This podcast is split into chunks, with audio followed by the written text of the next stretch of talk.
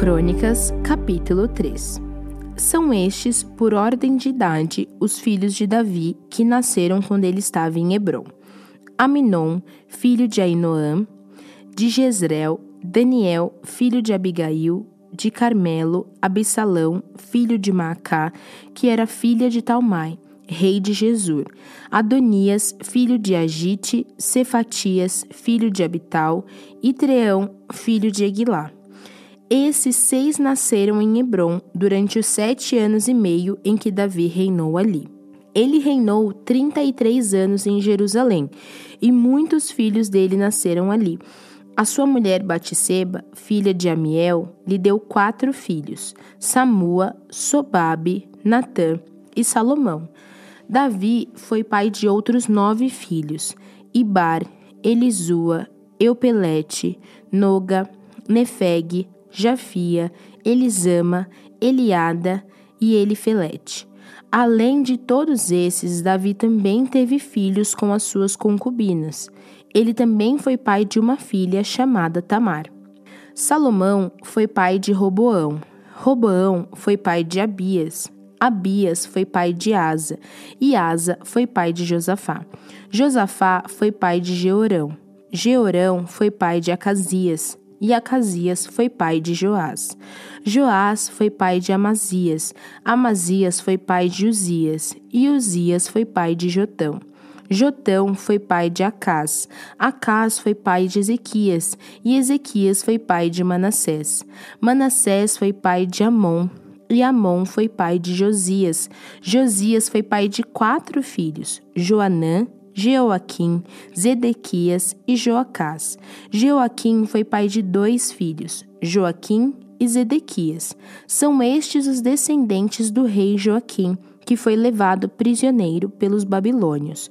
Joaquim foi pai de sete filhos: Zalatiel, Malquirão, Pedaías, Zenazar, Jecamias, Osama e Nedabias. Pedaías foi pai de dois filhos, Zorobabel e Simei. Zorobabel foi pai de dois filhos, Mesulã e Ananias. Também foi pai de uma filha chamada Selomite. Zorobabel foi pai de mais cinco filhos, Azuba, Oel, Berequias, Azadias e Jusabe Ezed. Ananias foi pai de dois filhos, Pelatias e Jesaías. Jesaías foi pai de Refaías. Refaías foi pai de Arnã. Arnã foi pai de Obadias, e Obadias foi pai de Secanias. Secanias foi pai de um filho chamado Semaías, e teve cinco netos: Atos, Igal, Barias, Nearias e Safate. Nearias foi pai de três filhos: Elionai, Ezequias e Eriscã. Elionai foi pai de sete filhos: Odavias, Eliasibe, Pelaías, Acube, Joanã, Delaías e Anani. 1 Crônicas, capítulo 4. São estes os descendentes de Judá: Pérez, Esrom, Carme, Ur e Sobal. Sobal foi pai de Reaías, e Reaías foi pai de Jaate. Jaate foi pai de Almai, e Laade. Almai e Laade foram os antepassados dos grupos de famílias que moravam em Zora. Ur foi o filho mais velho de Caleb e da sua mulher Efrata, e os seus descendentes fundaram uma cidade de Belém. Ur foi pai de três filhos: Etã, Penuel e Ezer. Etã foi pai de três filhos: Jezreel, Isma e Idibas, e de uma filha chamada Azelelponi. Penuel fundou a cidade de Gedor e Ezer fundou Uza. Azur, que fundou a cidade de Tecoa, teve duas esposas, Elá e Naara. Ele e Naara tiveram quatro filhos, Auzã, Éfer, Temeni e Astare. Azur e Elá tiveram três filhos, Zerete, Izar e Etinã. Cós foi pai de Anube, Isobeba e foi o antepassado dos grupos de famílias que descendem de Acarel, filho de Arum. Houve um homem chamado Jabes, que foi a pessoa mais respeitada da sua família. A sua mãe pôs nele o nome de Jabes, porque ela havia sofrido muito durante o parto. Mas Jabes orou assim ao Deus de Israel: Ó oh Deus, abençoa-me e dá-me muitas terras. Fica comigo e livra-me de qualquer coisa que possa me causar dor. E Deus atendeu a sua oração. Quelube, irmão de Suá, foi pai de um filho chamado Meir. Meir foi pai de Estom, e Estom foi pai de três filhos, Bet Rafa, Pazeia e Teiná. Teiná foi o fundador da cidade de Naás. Os descendentes deles moravam em Reca. Kenaz foi pai de dois filhos, Otoniel e Seraías. Otoniel também foi pai de dois filhos, Atate e Meonotai. Meonotai foi pai de Ofrá. Seraías foi pai de Joabe, o fundador do Vale dos Artesãos, onde todos os homens faziam trabalhos de artesanato. Caleb, filho de Jefoné, foi pai de três filhos, Iru, Elá e Naã.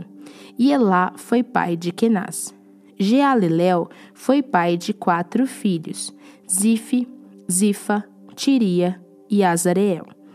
Esdras foi pai de quatro filhos: Jéter, Mered, Éfer e Jalom. Mered casou com Betia, que era filha do rei do Egito, e eles tiveram uma filha chamada Miriam e dois filhos, Samai e Isba. Isba fundou a cidade de Estemoa. Mered também casou com uma mulher da tribo de Judá, e eles tiveram três filhos. Gered, que fundou a cidade de Gedor, Eber, que fundou Socó, e Jecutiel, que fundou Zanoa. Odias casou com a irmã de Naã. Os seus descendentes fundaram o grupo de famílias de Garme, que morava na cidade de Keila, e o grupo de famílias de Maacá, que morava em Estemoa. Simão foi pai de quatro filhos: Aminon, Rina, Benanã e Tilon. Ize foi pai de dois filhos, Zoote e Ben-Zoote. Selá foi um dos filhos de Judá. Um dos descendentes de Selá foi Er, que fundou a cidade de Leca. Outro foi Lada, que fundou Maressa. Selá foi também o antepassado dos grupos de famílias que teciam linho e que moravam na cidade de Bet-Asbeia. Foi também o antepassado de Joquim, e do povo que morava na cidade de Cozeba, e também de Joás e Saraf, que casaram com mulheres moabitas e ficaram morando em Belém. Estes registros são antigos. Eles eram olheiros que trabalhavam para o rei e moravam nas cidades de Netaim e Gedera. Simeão foi pai de cinco filhos: Nemuel, Jamim, Jaribe, Zera e Saul. Saul foi pai de Salum, Salum foi pai de Mibizão e Mibizão foi pai de Misma. Misma foi pai de Amuel, Amuel foi pai de Zacur e Zacur foi pai de Simei. Simei foi pai de dezesseis filhos e seis filhas, mas os seus parentes tiveram menos filhos do que ele, e a tribo de Simeão não cresceu tanto como a tribo de Judá. Até o tempo do rei Davi, os descendentes de Simeão moravam nas seguintes cidades: Berseba, Molada, Azar-Sual, Bila, Ezem, Tolade, Betuel, Orma, Ziclag, Bet-Marcobote, Azar Suzim, Met-Birim e Saaraim. Eles também moravam em mais cinco cidades: Etam, Aim, Rimon, Toquém e Azã, e nos povoados que ficavam ao seu redor. Até a cidade de Baal são essas as suas famílias e os lugares onde moravam. São estes os chefes dos seus grupos de famílias: Mesobabe, Janleque, Josa, filho de Amazias, Joel, Jeú, filho de Josibias, neto de Seraías e bisneto de Aziel, Eloenai, Joacobá, Jeosaías, Asaías, Adiel, Gesimiel, Benaías, Ziza, filho de Sife, neto de Elon, bisneto de Edaías, trineto de Simri e tetraneto de Samaías. As suas famílias continuaram a aumentar, e por isso eles se espalharam para o oeste quase até Gerar e levaram as suas ovelhas para pastar no lado leste do vale, onde fica aquela cidade. Ali eles acharam muitas pastagens num pedaço da terra espaçosa, tranquila e cheia de paz. Os descendentes de Cã haviam morado ali antes. No tempo do rei Ezequias, de Judá, os homens cujos nomes estão escritos acima foram até Gerar e destruíram as barracas e cabanas do povo que morava ali. Eles expulsaram o povo e ficaram morando em Gerar, porque ali havia bastante pasto para suas ovelhas. Quinhentos homens da tribo de Simeão foram para Edom, na direção leste. Os seus chefes eram os filhos de Ize, Pelatias, Nearias, Refaías e Uziel. Eles mataram os Amalequitas que haviam escapado com vida e estão morando ali até hoje.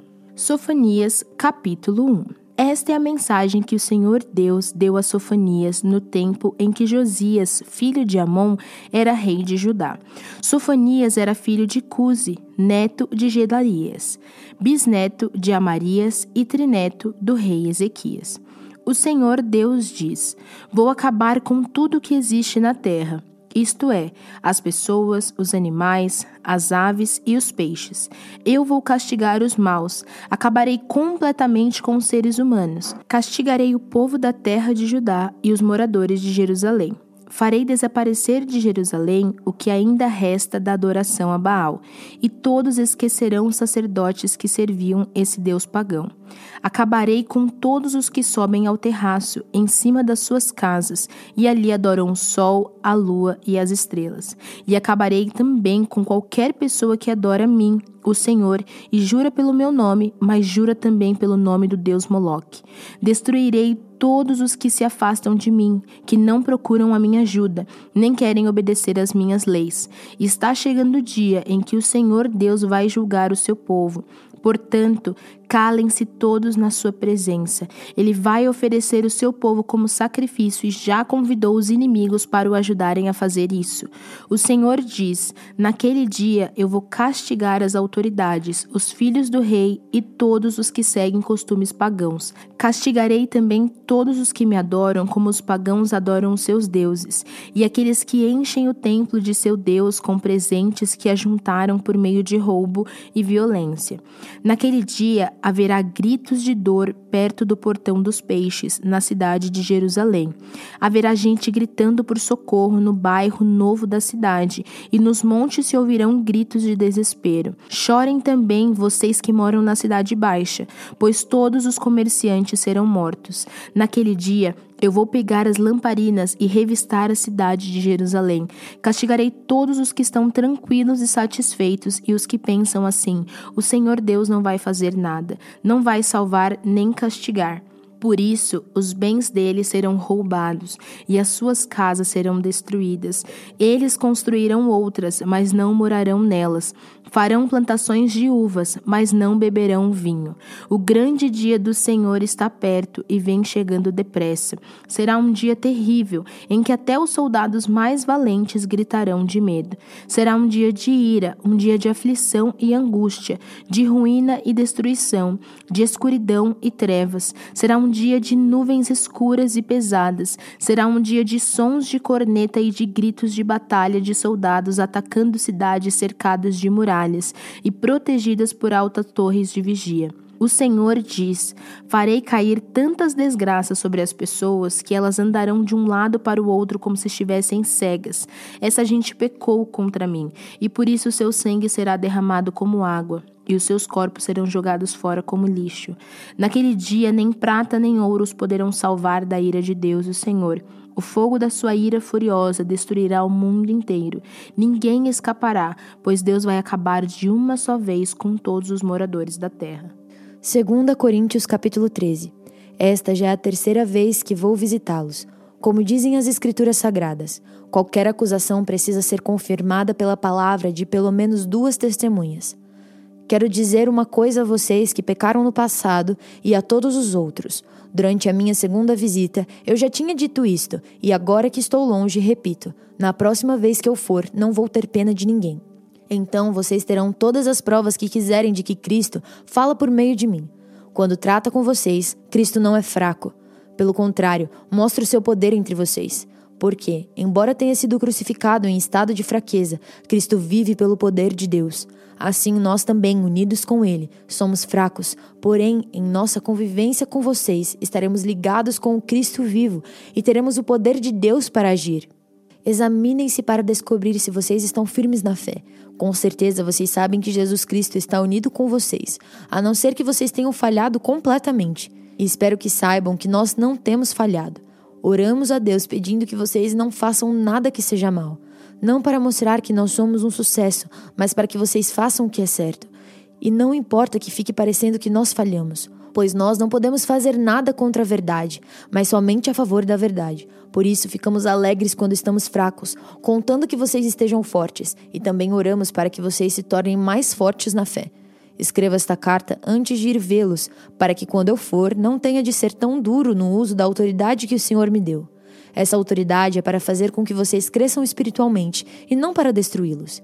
E agora, irmãos, até logo. Procurem ser corretos em tudo. Escutem bem o que eu digo. Tenham todos o mesmo modo de pensar e vivam em paz. E o Deus de amor e de paz estará com vocês. Cumprimentem uns aos outros com um beijo de irmão. Todo o povo de Deus manda saudações. Que a graça do Senhor Jesus Cristo, o amor de Deus e a presença do Espírito Santo estejam com todos vocês.